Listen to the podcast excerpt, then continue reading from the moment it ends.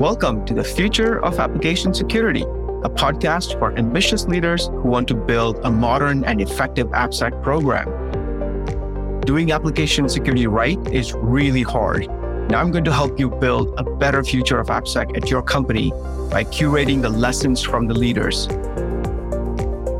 I'm your host, Harshil Parikh, CEO of Tromzo. And without further ado, let's get into it.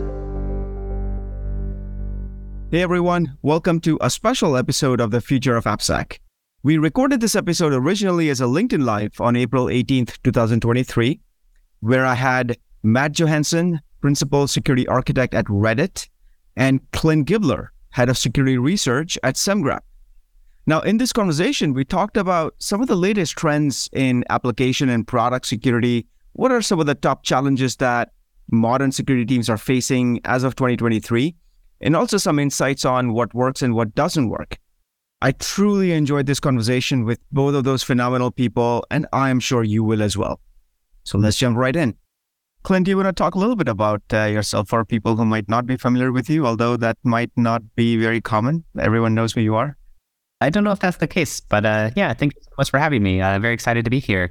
So currently, I'm the head of security research at Semgrep. So we're building an open source tool to make it easy to find bugs and enforce good coding patterns. I have a lot of thoughts on secure guardrails and secure defaults, which I think we're going to talk about later, uh, which I'm excited about. And um, yeah, I run TLDRsec, which is a weekly security newsletter where I read all too much uh, things about security and try to condense that down into one newsletter that you can read in about 10 minutes about AppSec, web security, cloud, container, machine learning, red team, blue team, uh, pretty much everything, uh, at least a little bit.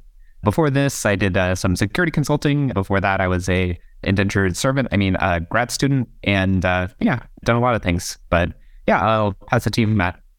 Yeah, hi. Thanks for having me. AppSec veteran, long time doing offensive stuff on AppSec, but then I've been uh, I've been blue team for the last seven or so years. So on the protection side, from big banks to small startups and kind of everything in between. And yeah, nowadays I'm running security architecture at Reddit. And so, yeah, a lot of uh, fun experience to to pull from on this. And I know Clinton Harshil and I have had some conversations, you know, via social media that kind of spurred this conversation. So I'm looking forward to it. And yeah, thanks for mentioning my newsletter as well.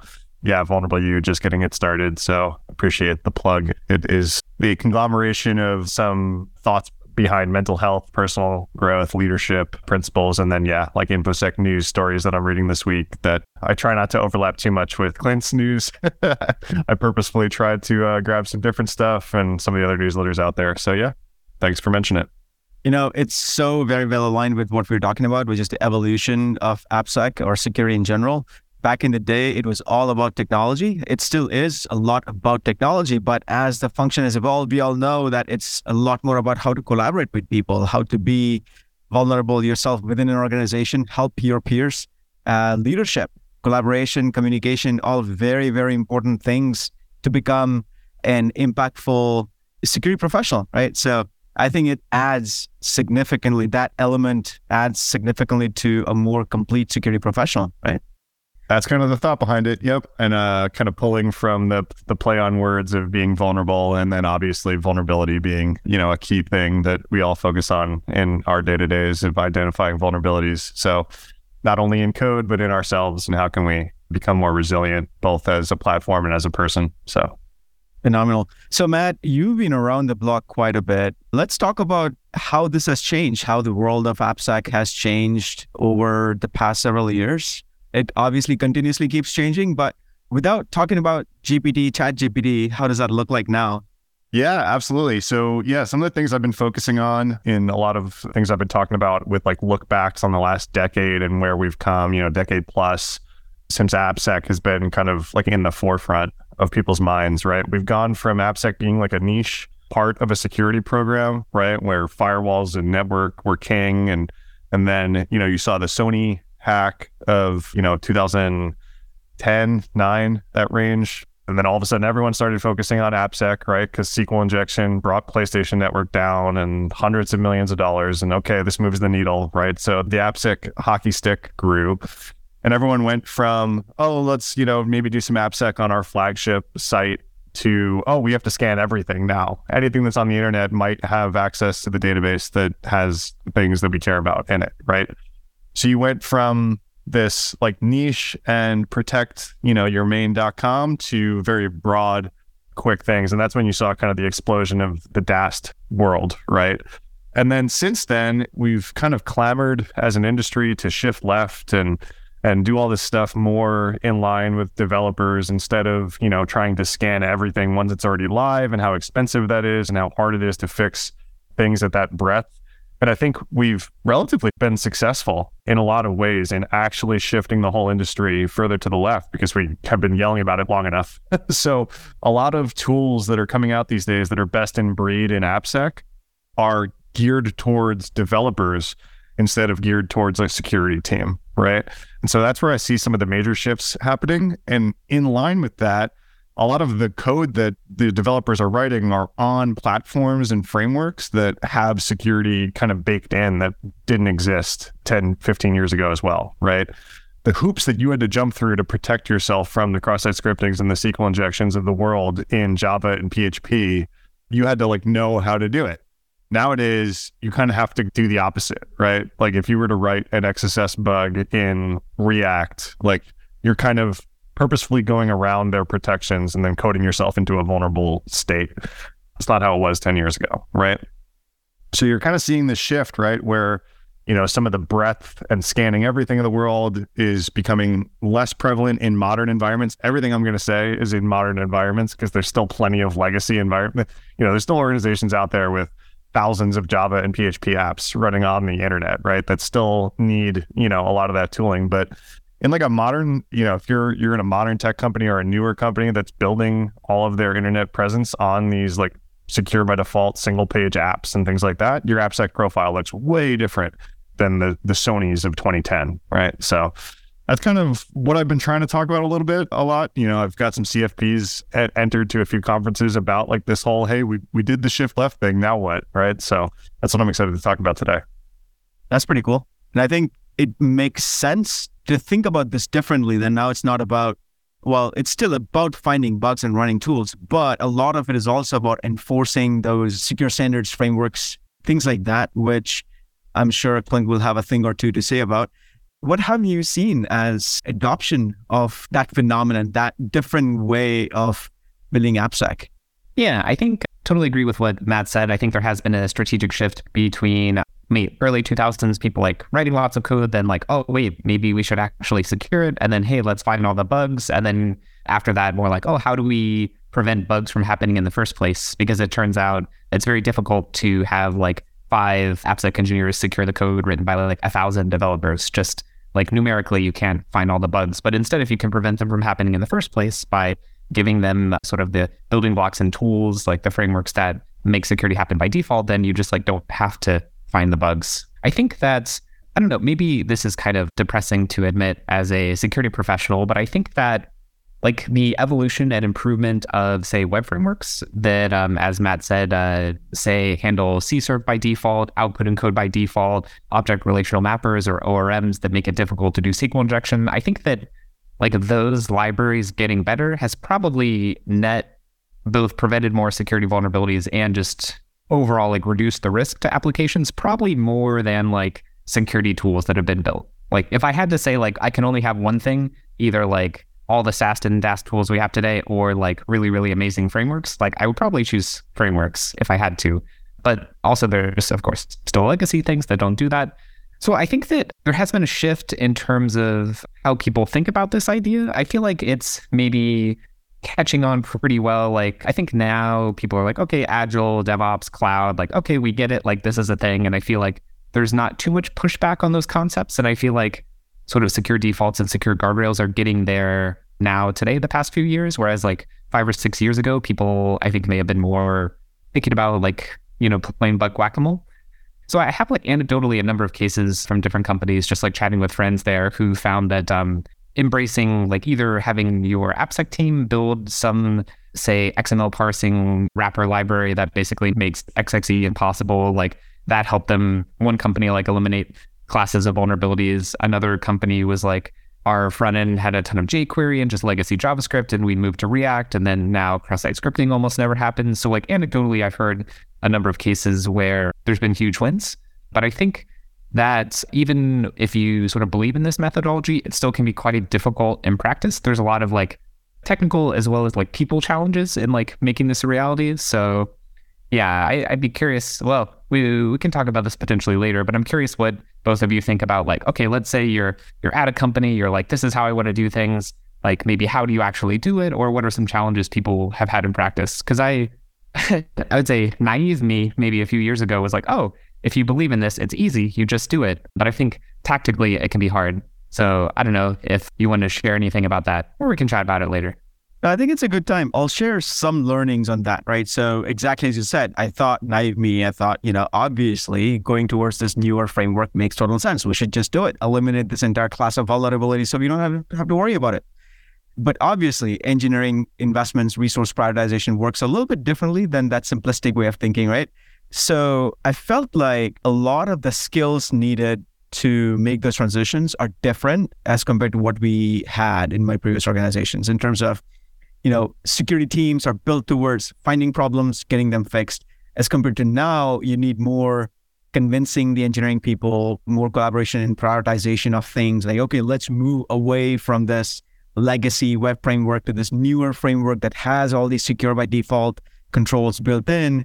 But then you have to figure out how do you put that in a roadmap? How do you convince product management and engineering to prioritize those efforts? How do you have them invest four engineers, five engineers, or whatever it is to make that transition because engineering teams and product teams are constantly struggling in prioritizing customer facing revenue generating features versus this which could be more of a tech debt type of situation right so how do you convince people how do you collaborate with them to make these transitions and how do you pick your battles really because there's just going to be a lot to do and i felt like that was very different way of functioning as compared to we found these problems here's jira tickets let's do something about it.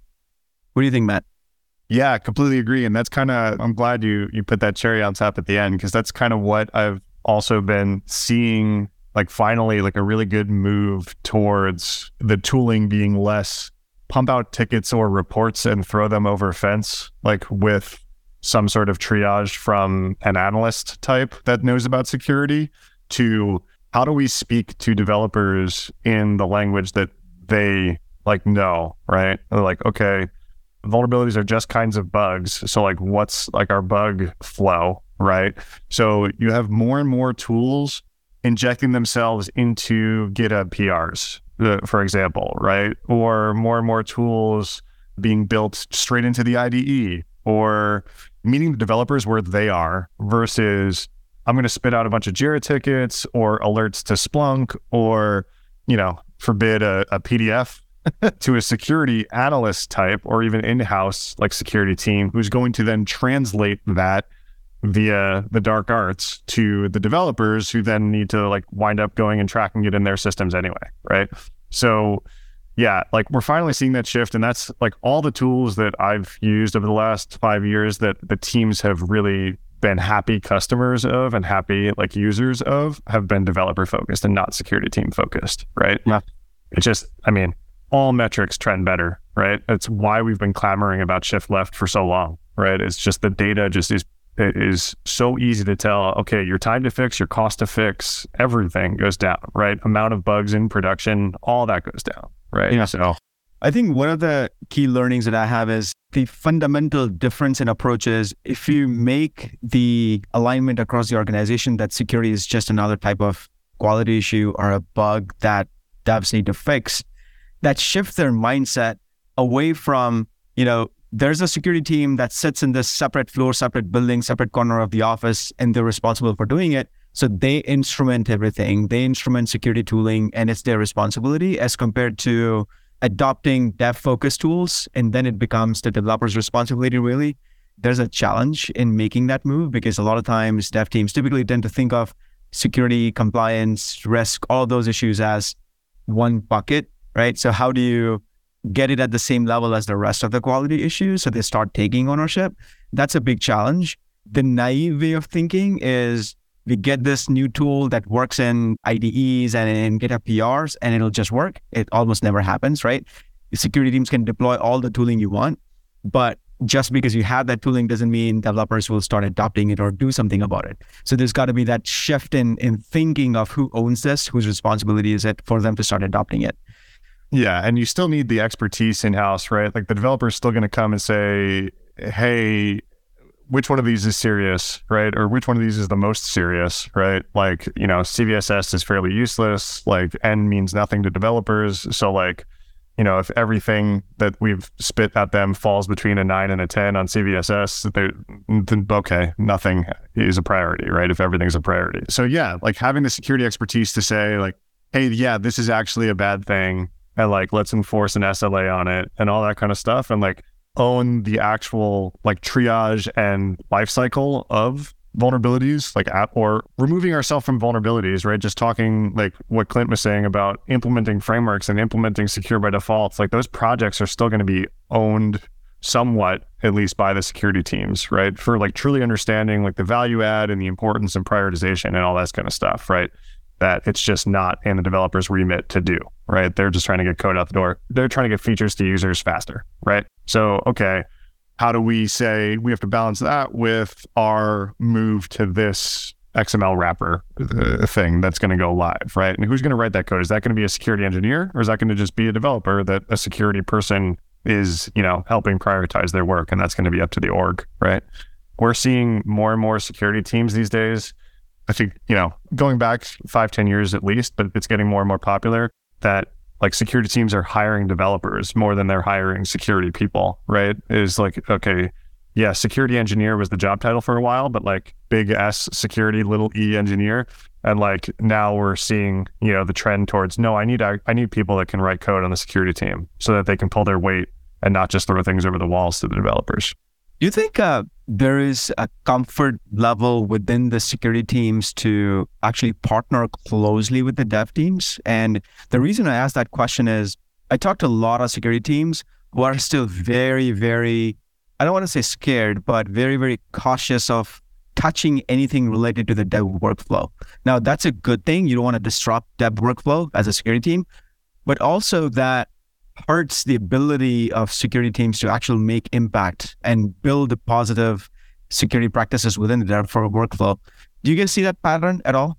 Yeah, for sure. I'm seeing a lot of teams get value out of like embedded security champions, even, right? Like, so is this person on the security team and gets embedded into a developer team for some period of time or maybe even indefinitely? They're focused on that team is super valuable, or recruiting security champions that are already just naturally part of that team, right?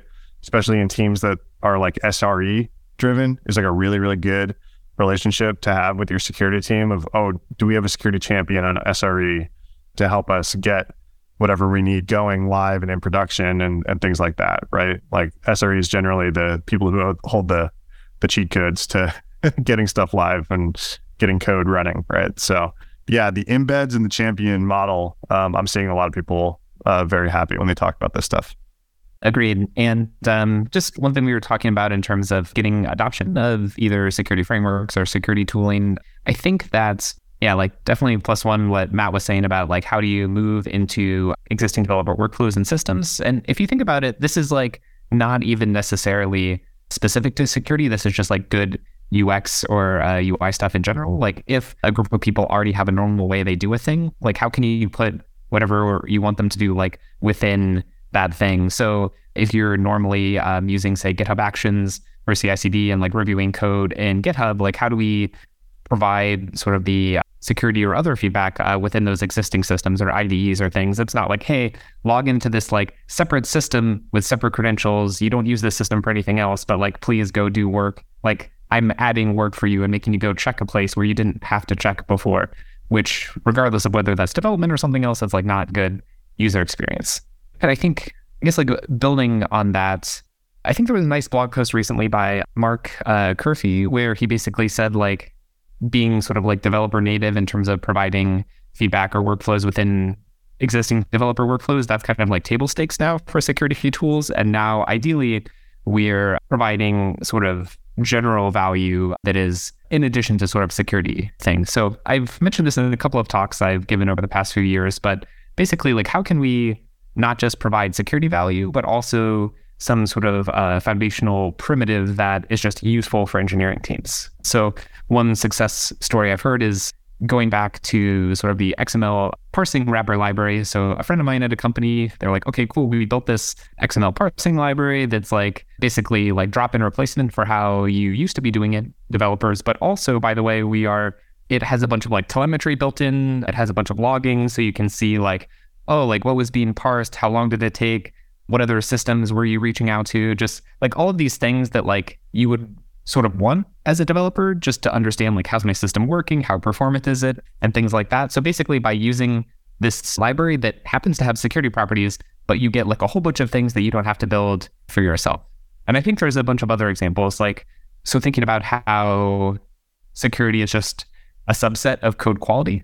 So for example, say like a code scanning tool, you could say, yes, we're looking for security issues, but also code scanning or code analysis is like a fundamental capability or primitive that you could also use as, say, a platform engineering team to enforce just coding guidelines. Or maybe there's like a new developer who's uh, joining, has never worked at your company before, and you're like, they push their first code to GitHub, and then you could say, hey, like you're using you know, this function call or this library, but we actually use this internally. And it could be related to performance or logging or something like totally unrelated to security. But the capability to analyze code and write like a PR comment could be very useful for like code quality or performance or logging or just consistency. Like there's so many things that it's useful for where security is just one of those. So I think as security teams, if we can think about, you know, I want development teams to do this, what are the like additional nice things that I can build for them that like they're just going to get for free if they do that, then like why wouldn't they do it?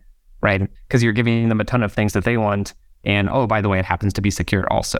So I think the more that we can think about shared wins and fundamental capabilities versus just security capabilities, I think that's just better for the organization. And also, I think just makes us like a team that other orgs want to partner with, where we're not just like, hey, we're like derailing your product plans and shipping plans and like slowing down your engineering velocity. It's like, oh, we can make you ship better, higher quality code faster, or like, oh, we have less downtime than we used to, or we can actually ship to prod faster because of like, I don't know, we like automated some steps that used to be manual, but also by doing that, there's less room for human error. So there's like so many ways I think that we can like provide value and just capabilities to engineering teams that makes their life better and hopefully is more secure. So anyway, it was like a lot of things, but I, I think that's a useful way to think about it that I see a number of companies doing.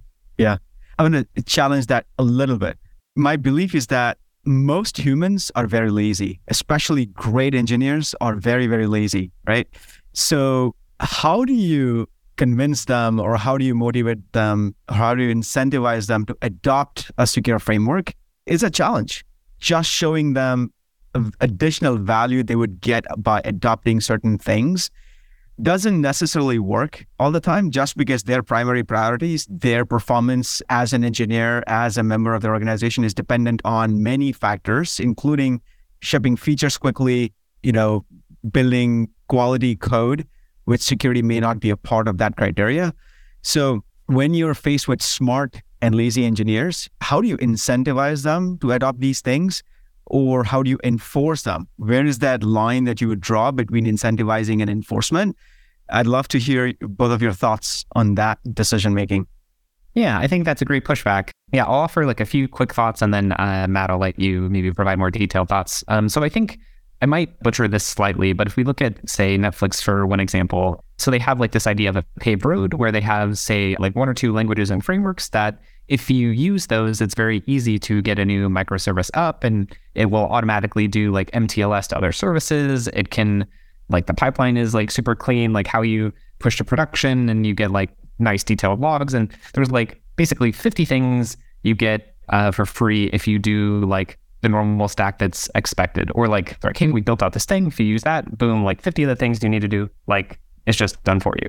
And you don't have to do that. Like you could use I don't know, like OCaml or Lisp or Rust or like something that's like not as well supported, like you can, right? So their value of like freedom and responsibility, like you can do that, but you're just going to they have, I guess, policies and other expectations around if you are shipping like a production facing, uh, say, microservice, like it needs to fulfill these properties. And so it's just easier and faster for you to do sort of the thing that they built for you rather than to do something else. So, yeah, they are. So, you're saying in your case, like developers being very smart and lazy. So, it would help them be lazier to do the thing that's been built for them rather than to like do something else. But I don't know, Matt, uh, what do you think? Yeah, it's always the balance between carrot and stick, right? Is okay, what, you know, what can we do? And I've seen success with both. I don't think there's a clear winner, right? I think your point on laziness is taken and is why I think it goes to the core of what we started talking about at the top of this conversation, both Clint and I, about the frameworks and secure by defaults, right? I mean, we knew what cross-site scripting, SQL injection, CSRF, uh, like we've known about these things since the early 2000s, right? And we've known how to fix them or avoid them for as long as we've known about them.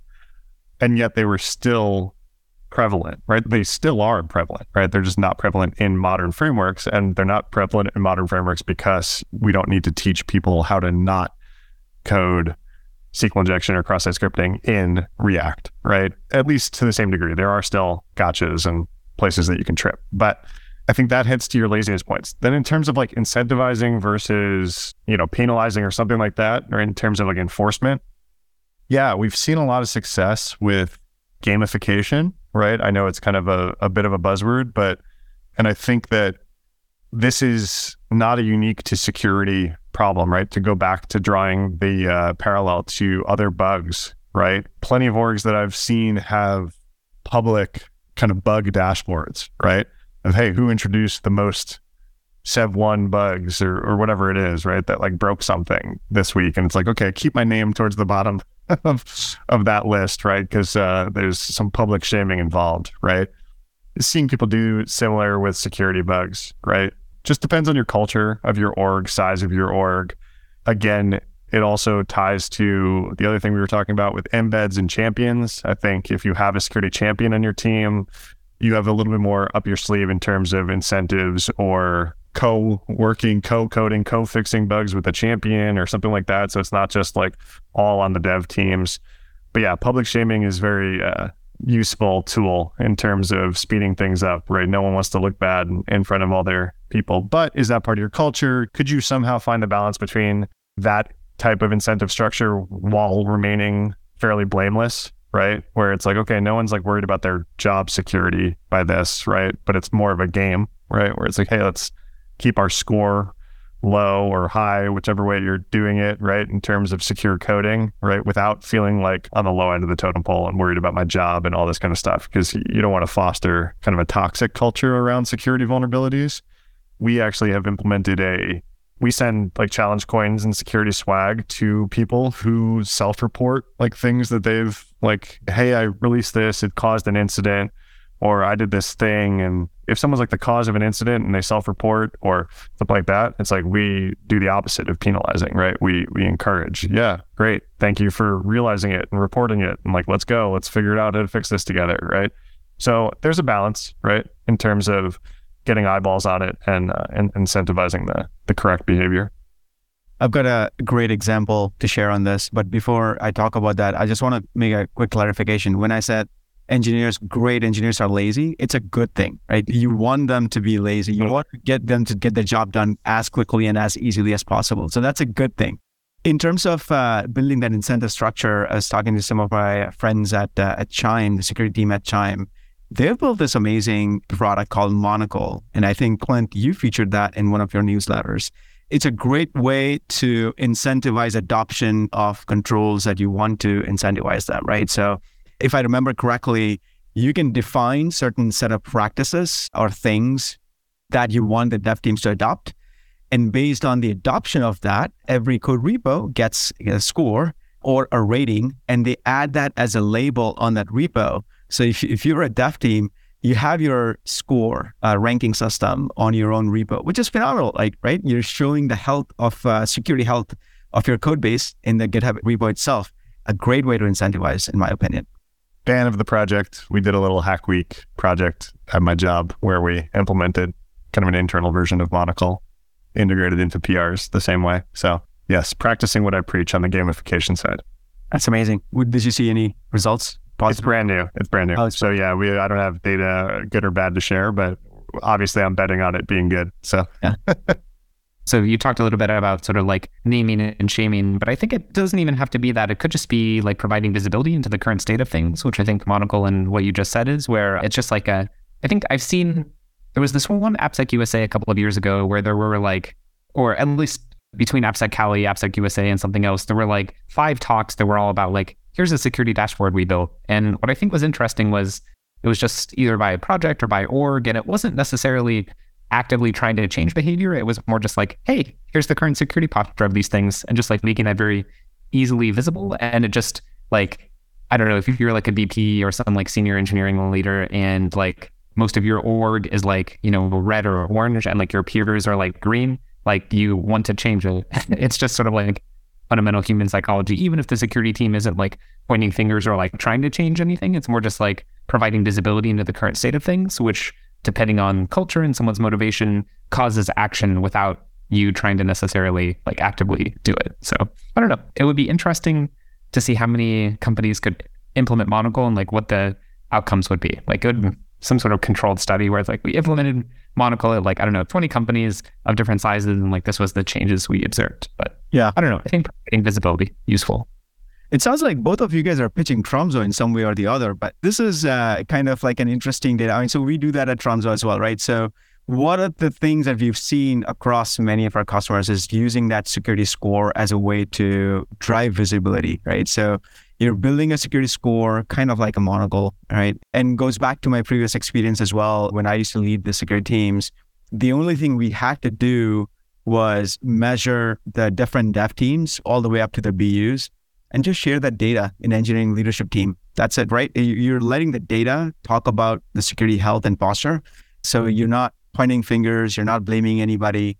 Here's the data. You can look at the data, but it's not emotions, it's the data doing the talk.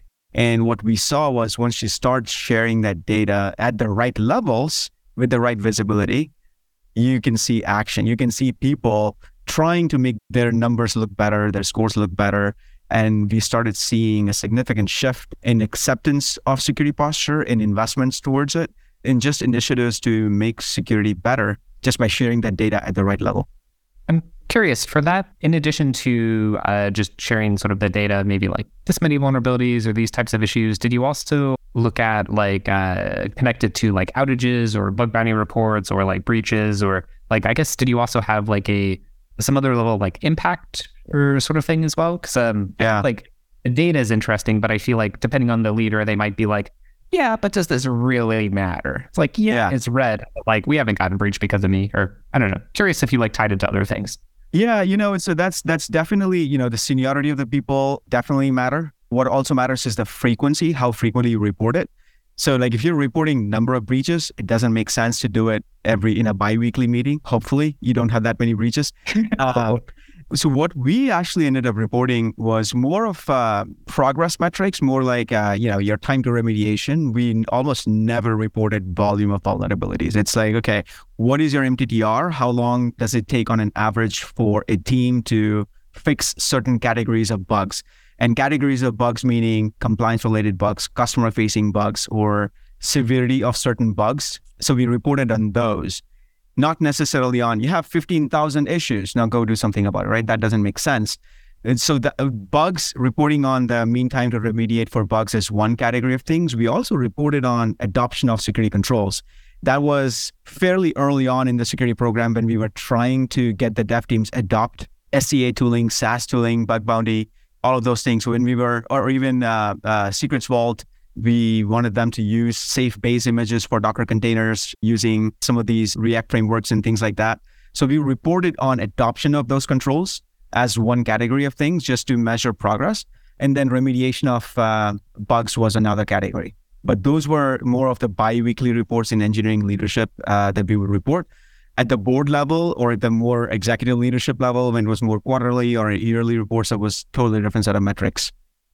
Cool. Man, thanks for sharing. I kind of stepped into a controversial topic on that one this week where I saw a post, I think it was on LinkedIn, and uh, someone said, okay, you've got a better vulnerability scanner. So now you have thousands of more vulnerabilities and you need to figure out what to do with them. And I said, correction, if you have thousands more, uh, you have a worse vulnerability scanner. And that was a, a relatively controversial topic because when you just said Harshil, right, of like, okay, you've got 15,000 findings. What does that do for anybody, right? You're never getting to the long tail of those, right? And a large portion of them don't matter, right?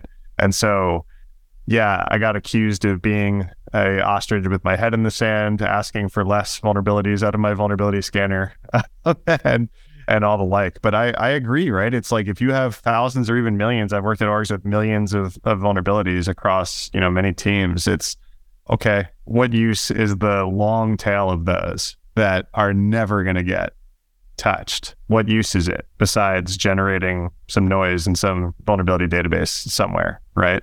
No one's ever going to look at them. They're never going to be part of an exploit. And context is kind of super important, right?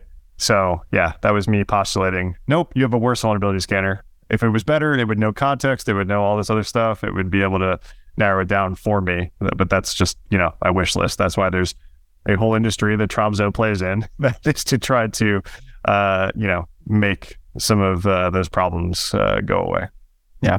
Yeah, and one of the the worst security behaviors that I've seen from some teams is when there's an incident or a breach or a compliance issue or a customer finds out an issue, then they end up blaming the engineering team, saying, "We already knew, we already told you that this is one of the 15,000 issues. You didn't fix it. Not my problem, right? That is definitely not a behavior that we should we should carry forward. It's uh, in not my useful. It's not helpful. Yeah. yeah, yeah. So somebody should be doing the job of figuring out what's worthy of deserving engineering investment in the other million things that engineering teams need to do. Somebody needs to do that analysis, which are the uh, few things that dev teams need to start adopting, start fixing. All right. Any last comments? For all the vendors listening, my RSA is booked. but no, thanks for having me. This is great. Yeah, I think a lot to come, right, on on some of the evolution here. I think we're in the middle of a, a big transformation in AppSec, so it's cool to get to talk uh, a lot about it. Fantastic. Well, thanks for your time, Matt and Clint. It was a pleasure to have you here. Thank you. Thanks for having us. Thanks for listening to the Future of Application Security. If you've enjoyed this episode or you are new to the show, I'd love to have you subscribe wherever you get your podcasts so you don't miss any episode. And if you like the podcast, I'd be grateful if you can leave us a review on Apple Podcasts. Thank you for listening.